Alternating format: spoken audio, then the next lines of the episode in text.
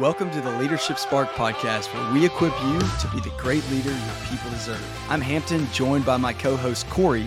And today, well, actually, Corey, what are we talking about today? today, we're going to talk about you answering this question Are you Swen Nater? Ooh. Now, you're probably thinking, Who in the world is Swen Nater?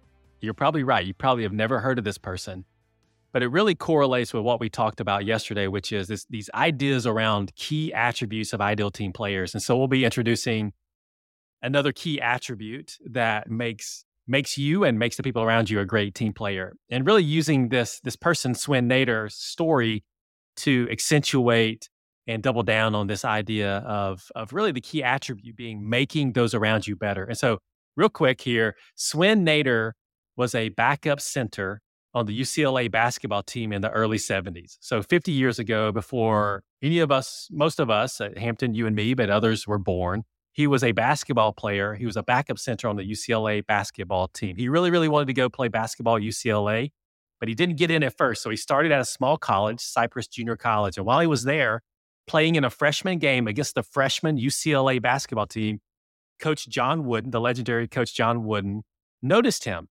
and invited him and agreed to bring him to UCLA and give him a scholarship on one condition that he would never play any games at UCLA, but he would have one clear purpose in his job description, which is crazy, right? And so day after day, his job was to make Bill Walton better and push him to become one of the greatest college basketball players who'd ever play. And maybe you've heard of Bill Walton. There's actually an ESPN special on him now but he's one of the greatest basketball players ever, collegiately and in professional basketball. And so Swen Nater's job was to make Bill Walton better every day in practice. And Swen Nater embraced that challenge. He committed himself to making the people around him better and made a decision to daily focus not necessarily on his own personal game, but the betterment of the team. He could have started at other schools. He could have. And I'll tell you the rest of his story here in a little bit later.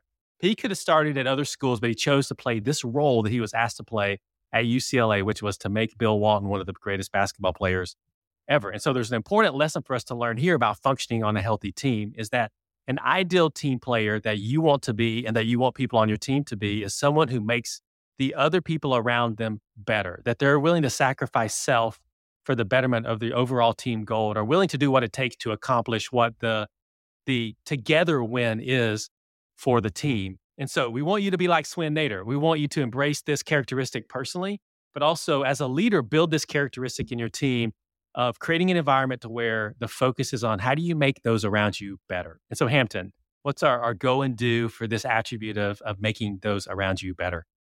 We need to ask ourselves this question who around me, who on my team, who in my organization, maybe I'm not even technically leading them, maybe I'm even almost competing with them for for the next promotion but who can i elevate around me? It takes a lot of humility to do that and there's very few people that do but oftentimes when i'm talking to executives or hr leaders that they'll, they'll be sharing with me that uh, the newer managers are the people trying to get promoted to the next step they, they hoard all of their secrets and their knowledge and their learnings to themselves because there's a fear that if they share that with others then those people will take everything that they know and then overpass them. And to that, I say, hey, if you're the person that elevates the people around you, that shares your learnings, that tries to make everyone better, even if people do overpass you, congrats. That's what the best leaders do. They elevate other people. And so I think we need to we need to ask ourselves this question: Who around us can I elevate? Who can I pour into? And I don't need to be afraid of them uh, like surpassing me or something like that. But Corey, I, I think we need to finish the yeah. story. What what happened to our guy? That's crazy. So Swen, just so you know, so you, you heard the, the context earlier. Swen Nater actually went on to have a 12 year professional basketball career. He was actually at this time, and maybe this has changed, but he was the only player ever to never start a college basketball game but be drafted in the first round in the ABA, the old um, uh, professional basketball league. He was the ABA Rookie of the Year. He went on to set several records. And the cool thing about this, so we talked about how his job was to make Bill Walton one of the greatest centers ever. So Bill Walton himself says that Swen Nater is the best center he ever played against. So think about that. Ben Bill Walton said Swen Nater was the best center he ever played against. And I guarantee you, if Bill Walton were on our podcast, that he would say it's because he chose to make those around him better and he pushed them every day in practice. And so go be Swen Nater. Go ask yourself and answer the question that Hampton just said.